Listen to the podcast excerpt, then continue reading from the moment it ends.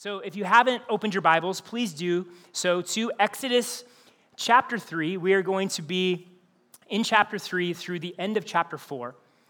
And one of the things about conversations is they have a way of revealing things about us.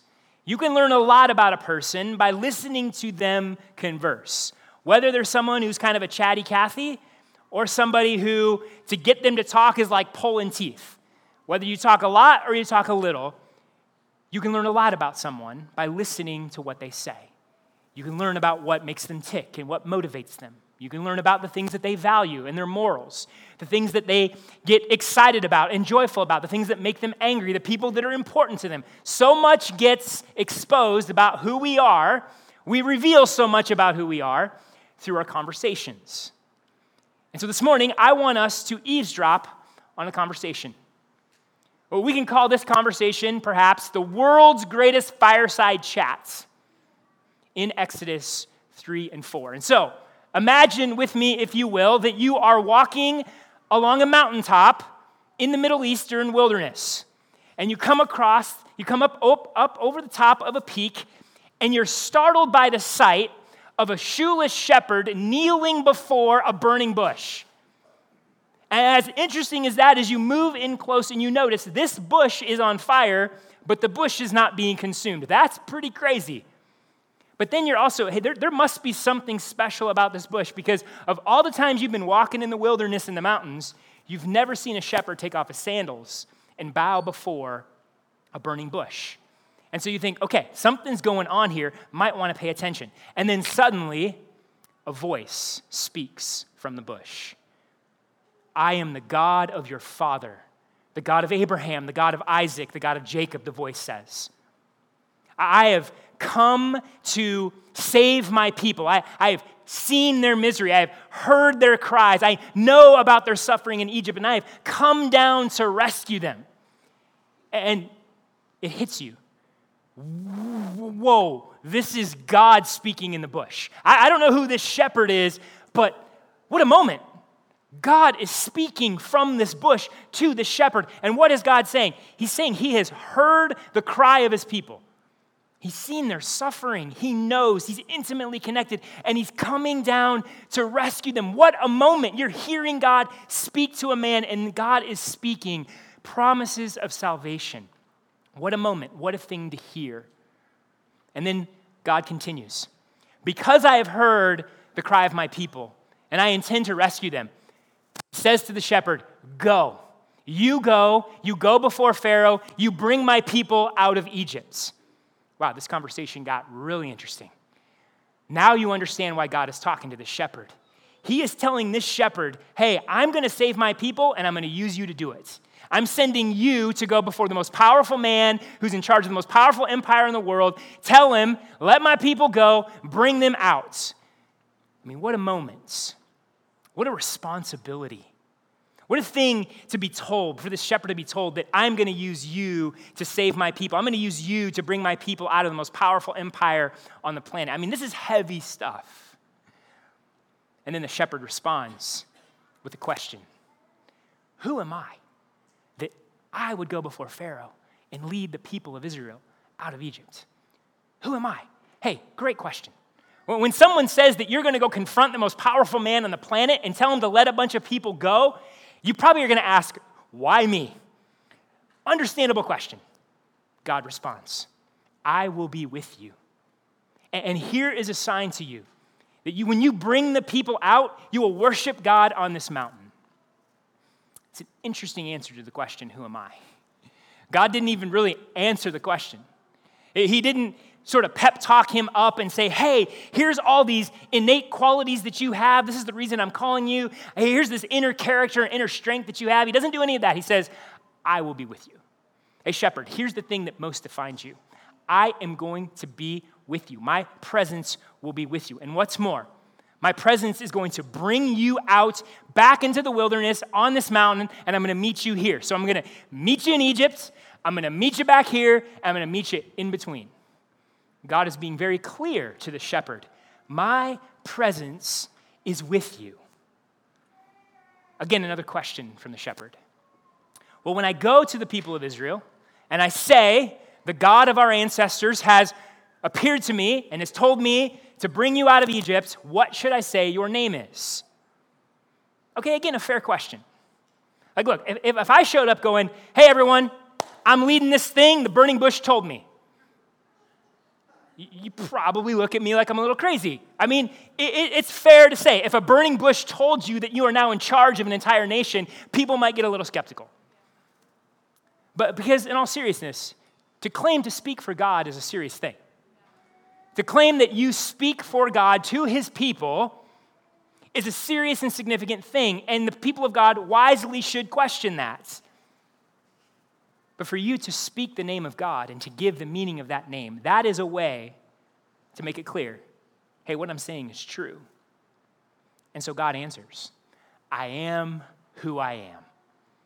Tell Israel, I am has sent you. Yahweh, the God of your fathers, the God of Abraham, the God of Isaac, and the God of Jacob, has, sent, has appeared to me and is sending me to you. This is my name, and this is how my name is to be remembered forever. You see, homeboy asked God his name, and God told him. Pretty significant moment. I am Yahweh. I am. I exist. I am the self sufficient one. I am the eternal one. I am the one who is the sovereign creator over all things. I am, meaning I am who I am, who I am who I was, I am who I am now, and I am I am who I will be, the eternal unchanging one, the one who is forever faithful and loving and who it will keep his promises to his people. The God who makes promises and keeps promises. This name speaks of the power and the glory and the faithfulness of God. And he is telling this shepherd his name and what it means. And he says, You take this name back to my people so they know who is rescuing them and who you speak for. What a moment for the shepherd. But God continues. I want you to go back and I want you to assemble the, the elders of Israel, the leaders of Israel. And I want you to tell them, I've appeared to you and I've given you a mission that you are going to come out from among slavery in Egypt. You are going to lead the people out. So you're going to tell them that I have sent you, and they're going to believe you. That's a great little promise right there. And then here's what you're going to do y'all are going to get together, and then you're going to march into Pharaoh, and you're going to say, Pharaoh, Yahweh has met with us. He has spoken with us. And he says, We're getting out of here, and we're going to go worship him on the mountain. So let us go. But here's the bad news, shepherd. He ain't going to listen to you. He's not going to listen to you. In fact, even if you had the might of an entire army, he would not listen to you. But when I stretch out my hand, when I perform my miracles, when I give him the once over, he's going to listen to you. And he's going to let you go. And here's what's going to happen when he lets you go, I'm going to give you guys such favor. You're going to ask the Egyptians, hey, you see that silver? Can I have that? Why, sure, take it.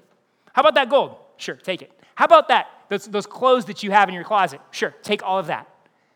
I'm going to give you such favor with the Egyptians that when you ask for whatever you need, they're going to give it to you. So much so, you're going to actually plunder these people. The people who had enslaved you for 400 years, you're going to get it back. That's how much favor I'm going to give you. That's how much my power is going to be with you. So much so that I'm going to bring Pharaoh to his knees. He's going to release you and then I'm going to bless you with abundance. How about that, shepherd? How about hearing those words in the midst of a conversation? I mean, what power, what, what, what presence, what blessing. I mean, at this point, you're listening to this conversation, you're like, let's go, shepherd, come on. God has just promised you this. Listen to how much He's going to be with you and the way He's going to exercise and flex on your behalf and the blessing He's going to give you. Let's go, dude. Let's go do this. Let's go back to Egypt. Here's the shepherd's response Hey, what if, what if Israel doesn't believe me? What, what, if, what if I come and say, the Lord has appeared to me, eh, but, but Israel doesn't believe me?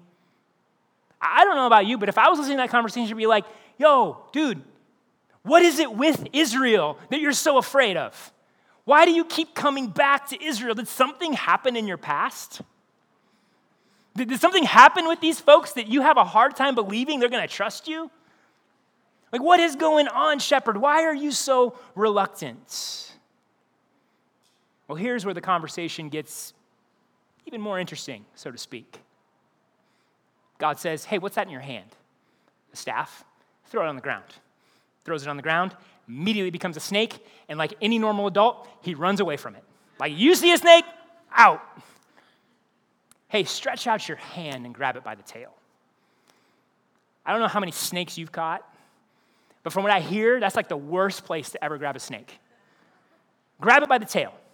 Expose your hand to dam- da- danger and damage. So he does, grabs it, and it turns back into a staff. God showing his power. God putting his power on display, that God has power over matter. That he turns wood into flesh and blood. He turns bark into bones and brains and tissue and skeletal structural and nervous systems. Like God is showing, hey, I have power over all creation. This is also a demonstration of God's power over harm and threat and danger. Look, I can bring about danger. I can bring about threat. I can bring about destructive forces, but I can also rescue people from them. I'm in control of the danger. I'm in control of the threat. Also, power over Egypt. The pharaohs, their headdress that they would wear, at the front there was a clasp with the signet of a cobra, signifying their power. God was showing, hey, I'm the one that has power over Pharaoh. And when I flex my might, I'm going to bring Pharaoh to his knees and he's going to submit to my power. God continues, hey, put your hand in your cloak, all right? Sticks his hand in his cloak, pull it out, pulls it out, covered in probably what was leprosy. Stick it back in, okay? Sticks it back in, pulls it back out, completely healed. God again demonstrating, I am the one who has power over all things. I am the one who can strike down. I am the one who heals. By these signs, they'll know I've spoken to you. But if they don't believe you, pick up some dirt or pick up some water from the Nile, throw it on the ground. And when it hits the ground, it'll become blood. As we're going to see in a few weeks in our story, this was a symbol of God's power over the Nile. And the Nile to the Egyptians was a god, it was the source of life for them.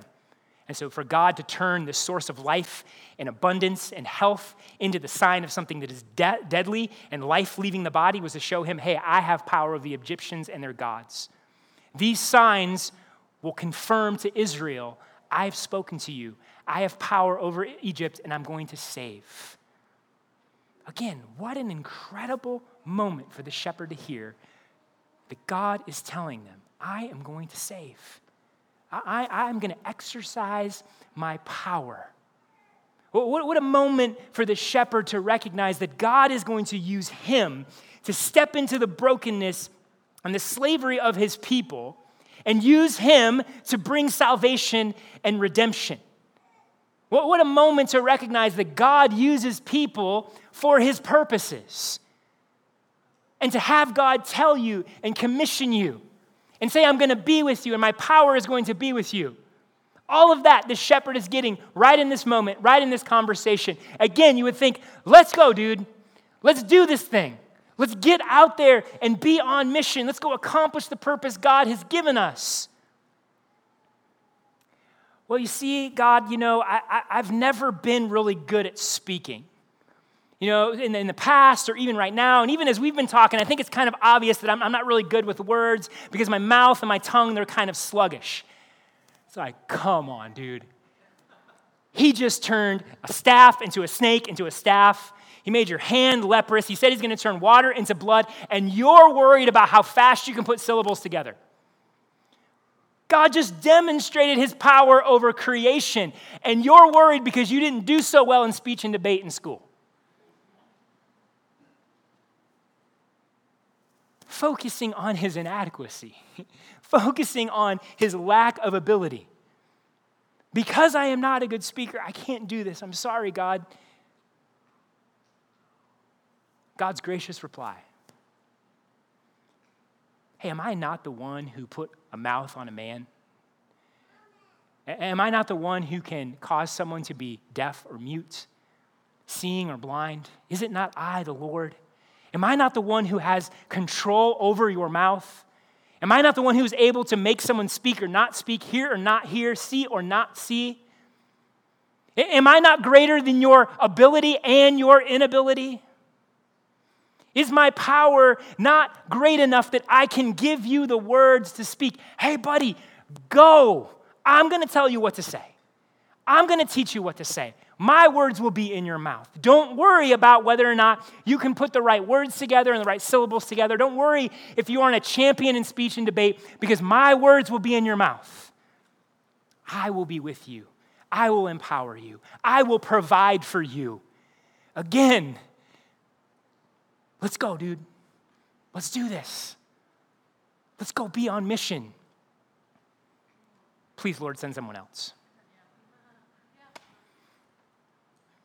What started as humble, understandable questions has turned into outright refusal. What started as asking, hey, who am I? Who are you? What if they don't believe me? Turned into, hey, can I just be dismissed? Can you find someone else? And in the midst of this conversation, suddenly the fire begins to burn brightly, and you can just tell, okay, God is upset. And listen, rightfully so. Because what is this shepherd doing? God has just declared his intent to save people from slavery, to rescue them out of bondage and pain. And he wants to use this shepherd to be his vessel and his instrument for that rescue mission. And this guy is concerned about his ability to speak, concerned about his credibility, self focused while other people suffer. No wonder God is upset He's not only doubting God's power, he's saying, I don't care about the suffering of people. My concern, my self regard, my credibility, my lack of ability, far more important than these people over here suffering. But even in the midst of that flash of anger, that righteous, just anger, comes grace, comes provision. Hey, what about your brother Aaron? He's very well spoken. And you know what? I've already sent him and he's on his way. And when he sees you, he's to be so excited to see you. He's to rejoice when he sees you. And you know what? I'm going to give you both words to say. I'm going to teach you what to say. He's going to go with you. He's going to be a mouthpiece for you. He's going to support you in this mission. You're not going to be alone. So go. Pick up the staff, which is a symbol of my power and my authority with you, and go. Long pause. One of those awkward silences that maybe you've had with your kids when you've told them to do something and they just kind of stare at you, deciding whether they're going to do it. And he just hangs there for a moment. Takes a deep breath, bends down, puts his sandals back on, picks up his staff, and as he turns around, you see something in his eye that wasn't there before willingness, settled obedience. What happened? What happened? What turned this scared, fearful, self focused, self obsessed shepherd who kept coming up with excuse after excuse after excuse trying to get out of this mission? What happened that he would put his sandals back on, pick up his staff, hightail it back to Egypt, go rally the people of God, and confront Pharaoh? You know, conversations have a way of exposing and revealing things, but they also have this way of transforming us. Conversations have a power to reveal deeper truths in which we are transformed by. And here's what this shepherd, Moses, came to see in this conversation. Through the Lord, you are never too broken to be obedient. Through the Lord, you're never too broken to be obedient. What transforms fearful, self focused, self obsessed people who are very aware of their inadequacy, very aware of their sin, very aware of the struggles that are a part of their life? What transforms those people who, because of that, will be reluctant to be obedient, who will delay and even stiff arm obedience, into people who will joyfully, willingly serve the Lord who will love and serve and sacrifice to others, even at great risk and great danger. What transforms them is not more knowledge, not more skill, not more achievement and more money, not more of a sense of credibility in the eyes of other people. What changes them is when they take hold of the presence, the power, and the provision of God, and they recognize that through the Lord, you're never too broken to be obedient. So here's what this conversation confronts us with Where's your confidence?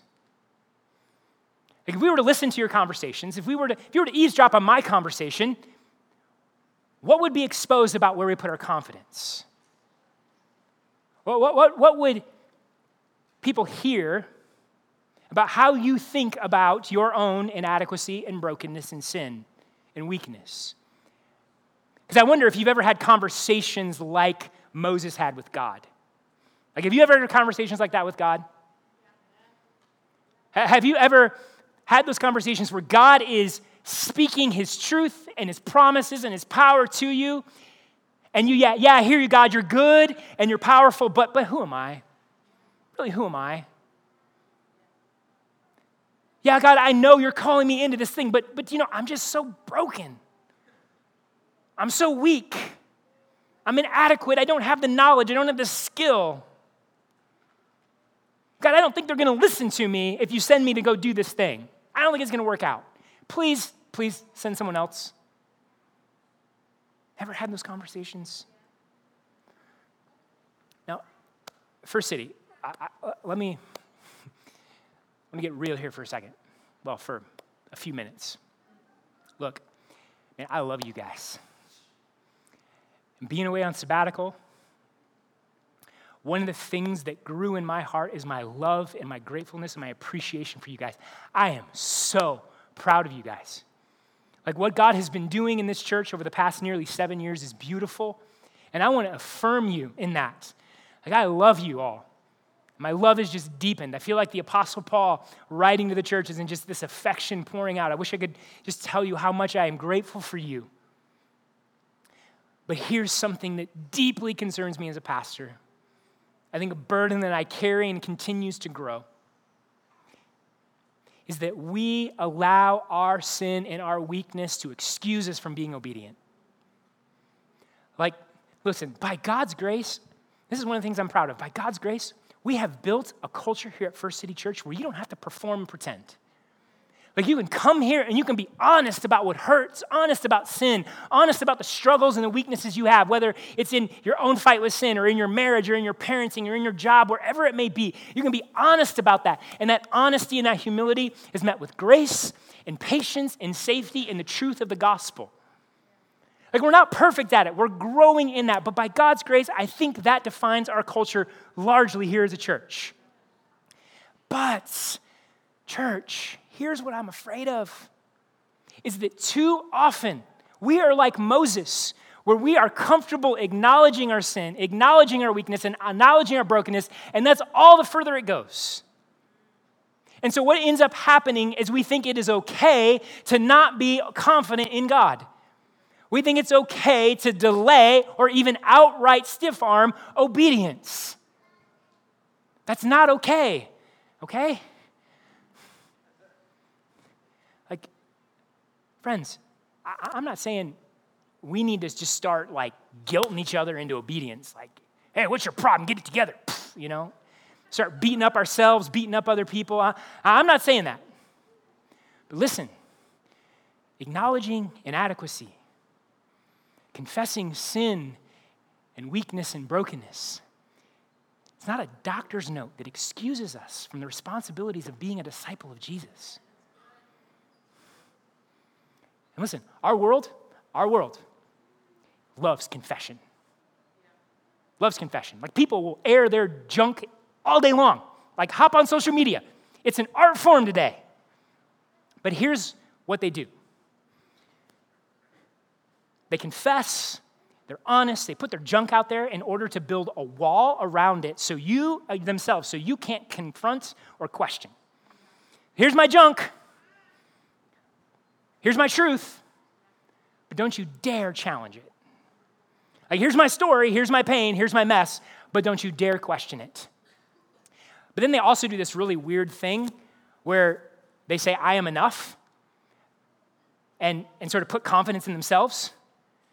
And, and so it's this weird dance between defining themselves by their junk, but also trying to ego boost themselves. And sometimes I have to wonder is that, is, that version of confession what's shaping us? Is that what we think confession and honesty and humility are? Is that what's shaping you? Is that what's shaping me? Friends, if that form of honesty, or I should say this way, if your honesty is allowing you to build walls around yourself where no one can question you, no one can challenge your sin and your brokenness, where, where you don't have to do the hard work of change, that's not biblical honesty. If your humility allows you to delay obedience or outright stiff arm obedience, that's not biblical humility. And let me just say this look, if you're living there, if that's where you're living, here's what you're doing you're putting your confidence in yourself and you're defining yourself by your sin and your weakness and your brokenness. And if you live there, it's no wonder you're enslaved to fear. It's no wonder that you won't walk in obedience. And it's no wonder that you seek to compensate for that by trying to get more knowledge and more skill and more achievements. Ah, friends, that is not the way of Christ. That's not the way of our God. That's not the gospel. That's not the good news of Jesus Christ for us. Because listen, biblical humility, biblical honesty leads us away from ourself and leads us to confidence in the Lord, in His presence, in His power, and His provision. Like, this is what biblical honesty and humility will look like. Hey, yes, I'm a sinner. Yes, I have been broken by my own sin and the sin of other people. Hey, yes, in many ways I am inadequate. Many ways the things God has called me to are too big for me. Yes, I am weak. Yes, my past still trips me up from time to time. Yes, the moment is too big, but that is not what most defines me. That is not what determines how I live my life. That is not determine what, is, what determines my obedience. No, what defines me, what determines my obedience is that God's presence is with me. I am, who am I? I'm the one God is with. God's power is a thing that I put my confidence in and rely on. God's provision is there to care for me and equip me. Like when we're biblically humble and biblically honest, we move away from ourselves, we move away from our sin and, our, and, and focusing on our weakness, and we run to the Lord. We run to the Lord, and there, there, we find this truth. We're not too broken to be obedient. Like God knew who Moses was. You think God didn't know how jacked up Moses was? Like he knew more than Moses knew. I mean, flip through the pages of Scripture and ask yourself, why does God seem to find the most jacked up, backward dude he can? Like he just, God made this an art form. Because over and over and over and over, Scripture declares to us you're not too broken to be obedient because it's not dependent upon you. Through the Lord. And here's the good news for us, friends. In Christ, in Christ, we're not too broken to be obedient.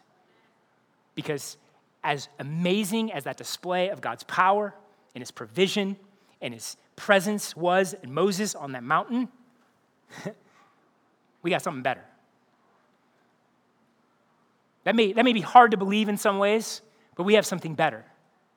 Like, how amazing was it that God showed up and spoke to Moses, showed up in a flaming fire in a bush, and spoke to Moses, made his presence known, and, and they had an interaction. I mean, that is marvelous and incredible. But how about this?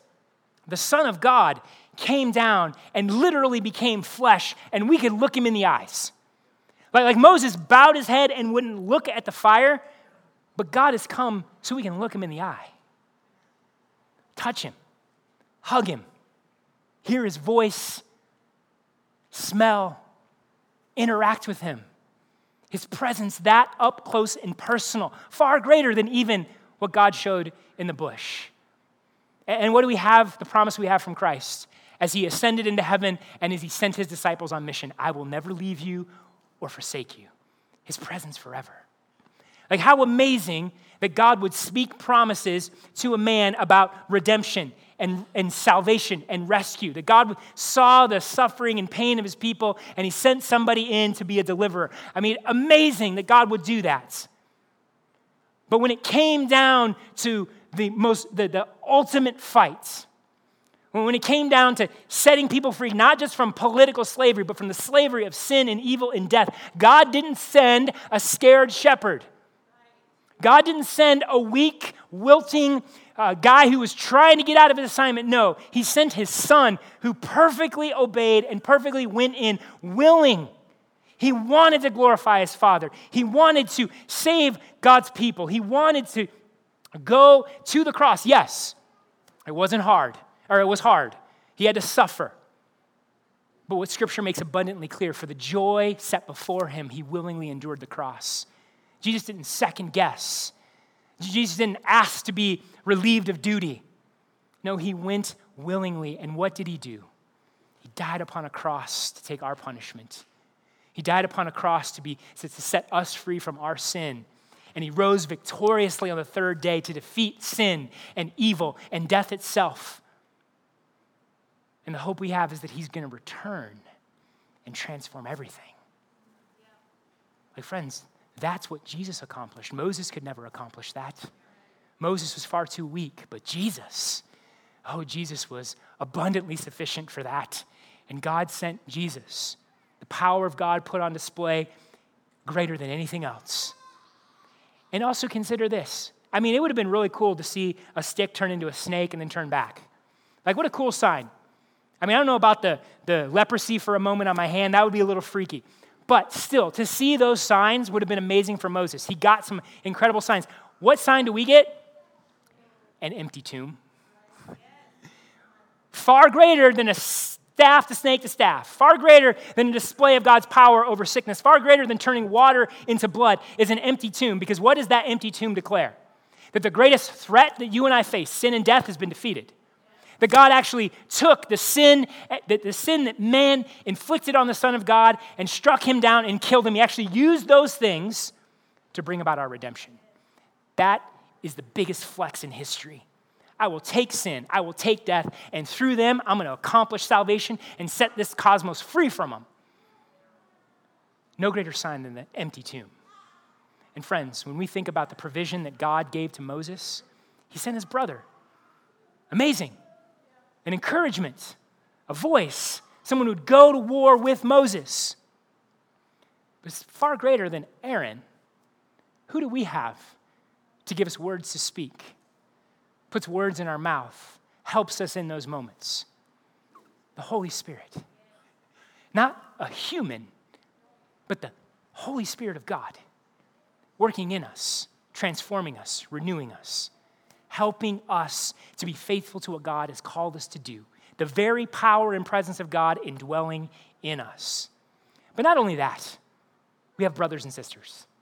Make no mistake, you are a provision, you are a grace of God to one another. God has given you to one another in order to bear those burdens and encourage each other in the work. And so, friends, to see the provision that God has given, His Spirit and His people, shows that we're never too broken to be obedient. So let me say this in conclusion, church. Whether it's your own struggle with sin and just growing in maturity, whether it is in your family, marriage, parenting, whether it is in your job, whether it is in loving and serving and discipling people in the church, whether it's loving and serving people in the neighborhood and sharing the gospel, whatever work God has given to you, He's given all of us work. He's all called us to something. Whatever that is, whenever we face that down,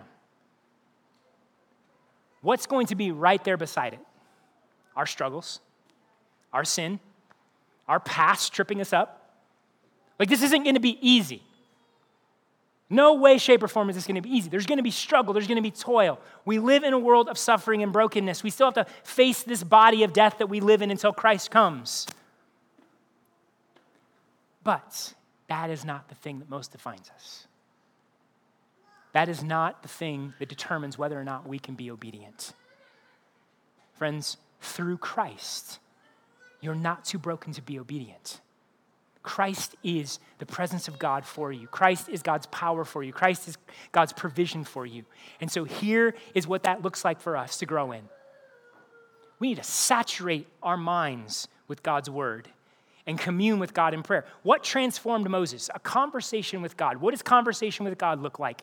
Getting in his word and hearing him speak to you, communing with him in prayer and having him speak to you. If we want to be transformed and anchored in Christ, we need to be having conversations with Jesus. We need to be listening to his voice. And so let us saturate ourselves with God's word and commune with him in prayer. Let's also live in dependence upon the Spirit. Depending on this, upon the Spirit for power as He leads us into those difficult situations, at times risking, at times moving into those things where, yes, we could fail, yes, we could look silly, yes, we could look stupid, it might not go how we want, didn't go smoothly for Moses. But in that, depending upon the Spirit and the Spirit working in us and through us. And then also each other. Like, let it always be known that we never work alone or live alone. We're not walking by ourselves, we have one another. And so let us commit to encouraging one another, strengthening one another, discipling one another, challenging one another.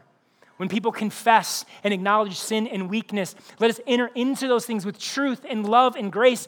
And yes, at times, challenge. But let's not just let those things kind of hang out there in the air and just like, oh, thanks for sharing. No, we want to usher people towards Christ. And so, in the midst of whatever God has called us to do,